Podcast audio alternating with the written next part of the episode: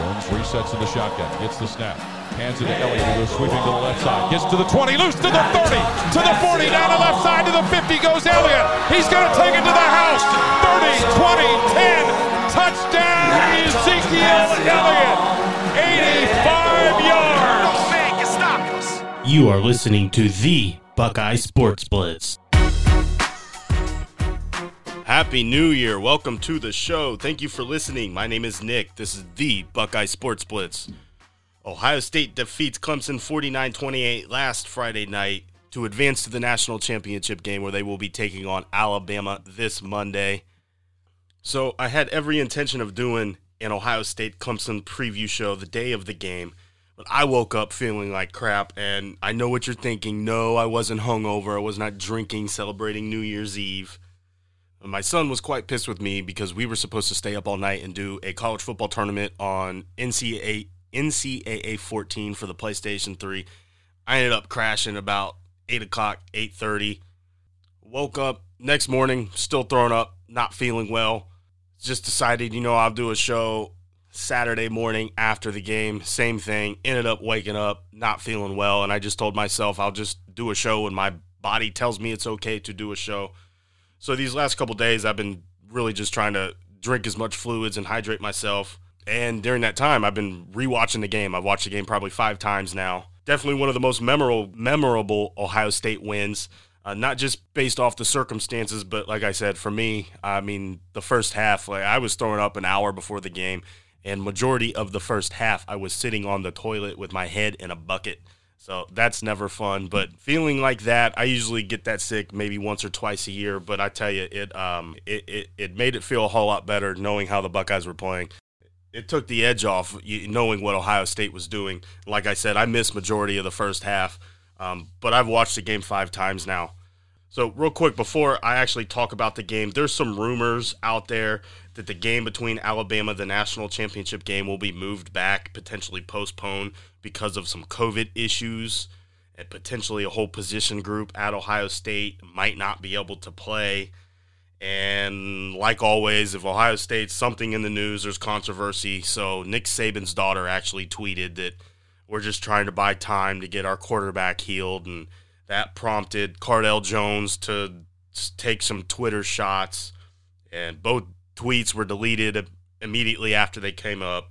Gene Smith has came out and said as of now the game is on.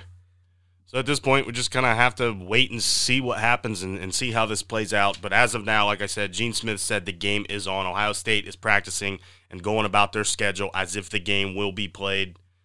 All right, so moving on to Ohio State's dominant win over Clemson. I want to start with the defense. I thought the defensive line was just absolutely dominant. They shut Clemson down, only 44 yards rushing. Tommy Togiai and Haskell Garrett are right now the two best defensive tackles in the country. Not just the best tandem, but you could argue the one and two, the top two defensive tackles right now in the country. They are definitely playing like it. Tyreke Smith, Jonathan Cooper, they played possessed. Pete Werner does not get enough credit for being one of the better linebackers in the country. I thought he played really well. The defensive backs, Sevyn Banks, finally looked like what I've heard, you know, he's capable of playing like. The true freshman, Lathan Ransom, played really well. Marcus Williamson played well. Uh, the DBs did what they had to do. They did allow 400 passing yards. That's never a good thing. But in today's college football, I mean, that's pretty acceptable um, just the way that the game has shifted and changed. Uh, but they still, like I said, they stopped the run, only 44 yards running the ball. And they did enough. They did what they had to do. There weren't too many big chunk plays uh, against a high power offense, and then we'll see against Bama. Sometimes those 11, 12, 13, 15 yard plays or whatever is sometimes a win when that could be a 35 or 50 yard play.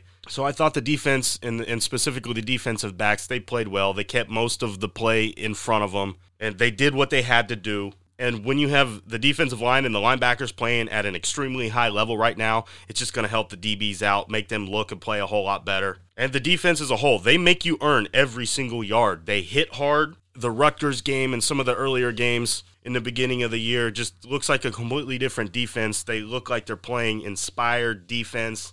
They're playing possessed. They're running to the ball, hat on a hat. Looks like you got, you know, all 11 guys running to the ball. And like all season long, we've been watching this defense. They've been forcing turnovers all season long. And Friday night, they came up with some big turnovers and they came up with some big third down and some fourth down stops. And Justin Hilliard, man, I could not be more happy for that guy. He has put in his time.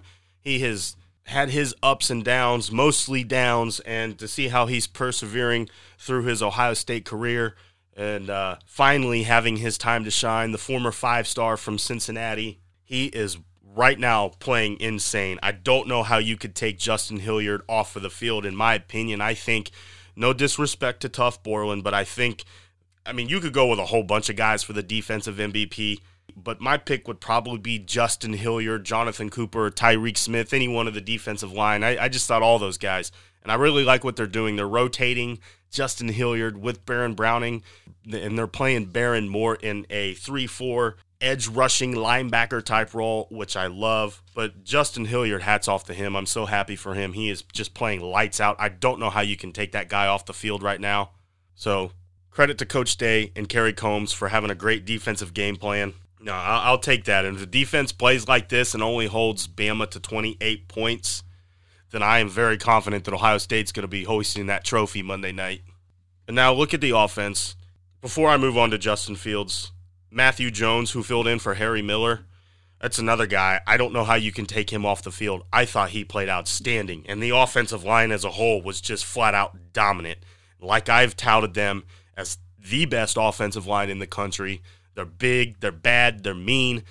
They played like it, and they have depth. And right now, um, I would play Matthew Jones over Harry Miller. I thought he was nasty. I thought the whole O line, I mean, just they're really, really playing good football right now. And Justin Fields, man, that dude is just a badass. I don't know what other word or however to describe it. He's just a badass. That's a bad man. He's tough. You know, we, we always hear about how tough JT is. No, this cat's tougher than JT. And JT's no slouch. Don't get me wrong. I've always said JT's probably the toughest quarterback we've ever had at Ohio State. Man, I, I, I think I think Fields is more of a badass. That dude, we saw what he did against Michigan. I mean, he sprained his ACL or whatever that was. Comes in with a knee brace, throws a dart to Garrett Wilson, and then now we see I, I mean, I thought he broke his ribs. I legitimately thought his back was broken and thought he was done. And that's not fake. That's not being Big Ben like for the Steelers, being all dramatic. No, you don't take a shot like that and not feel it.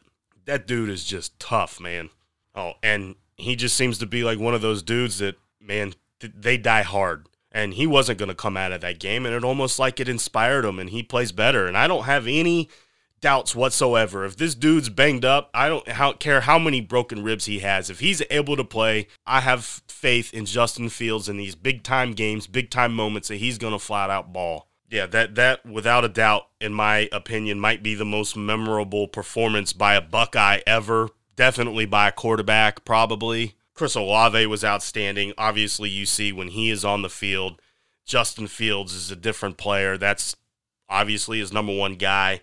Um, it opens up so much because of Olave's take the top off the defense threat. And Jameson Williams, you know, I've kind of been talking this guy up, at least in the offseason.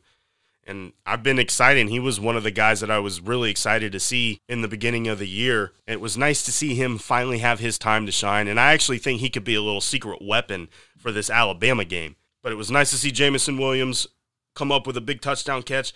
And our tight ends, which I've mentioned in one of the other depth chart preview shows, they don't get credit for it, but they are probably the best combination tight ends in the country.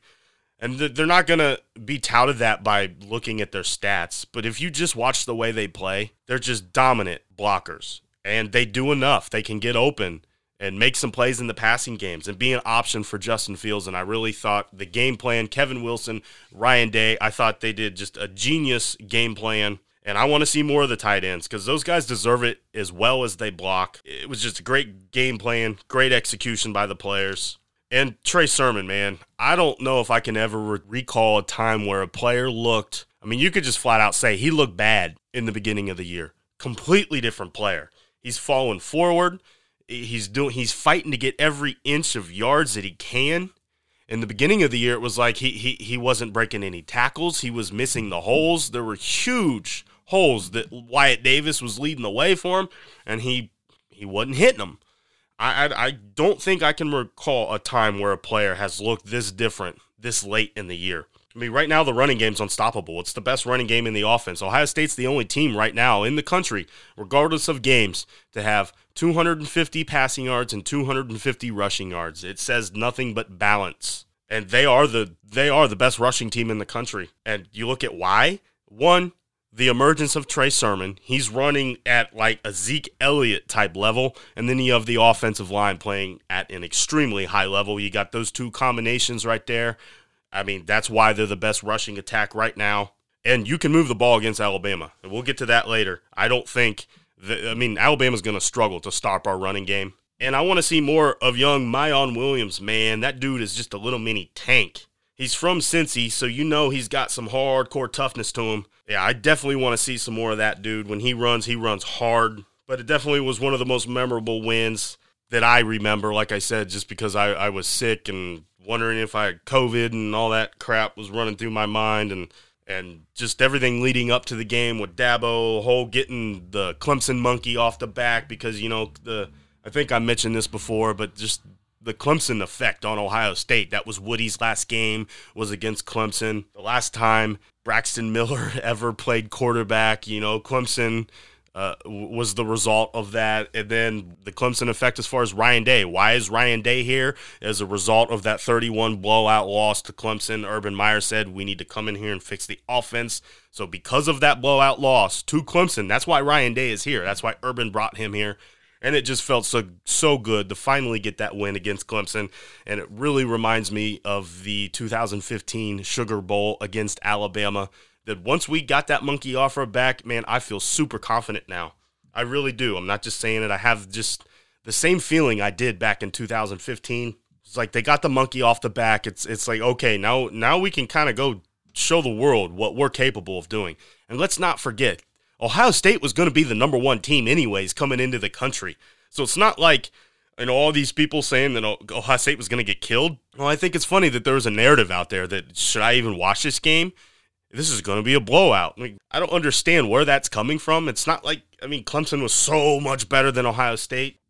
And I, I feel really confident. I'm not just saying it. I, I try to always be realistic when I judge these games. And when, when I look at the matchups, and when I look at the matchup, I like Ohio State in this game.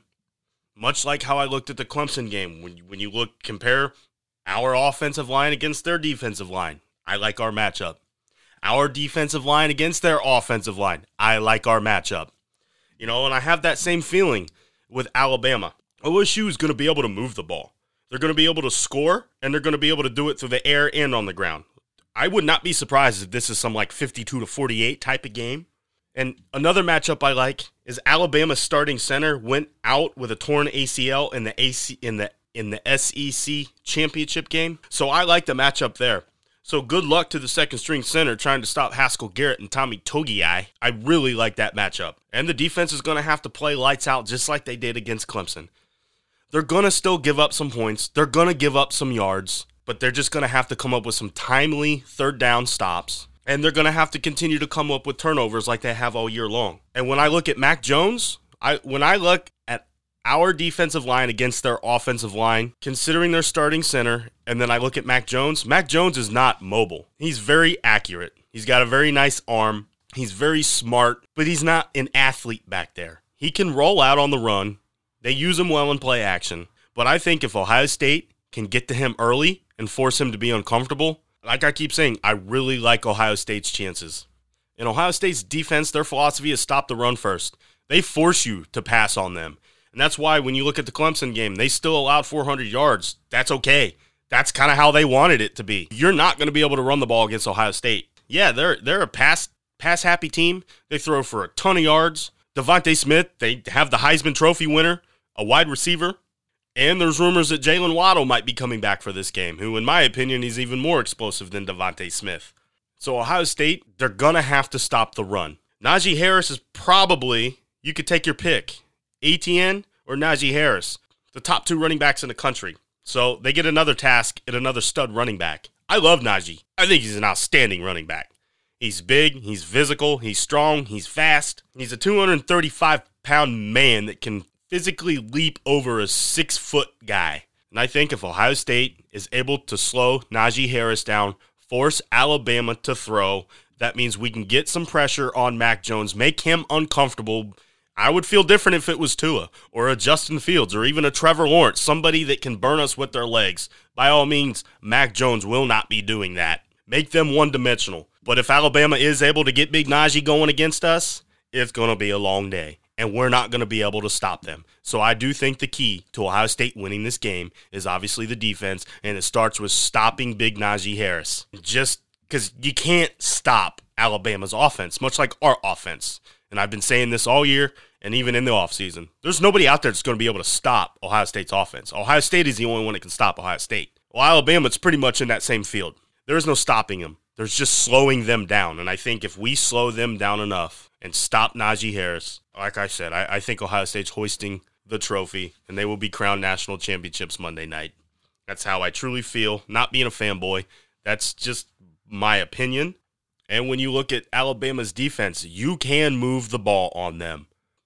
Bama's passing defense is a whole lot worse than Clemson's, and I like that matchup. I really do. I think this is going to be a very high scoring game. It's going to be exciting, though.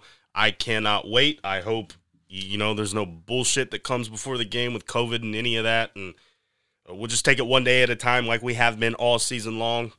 So thank you for listening. Apologize for the delay. We will be back in a couple of days, two, three days or so, to preview more of the national championship game. Thank you for listening, however, you may be listening. Be safe, Buckeye Nation. Go Bucks.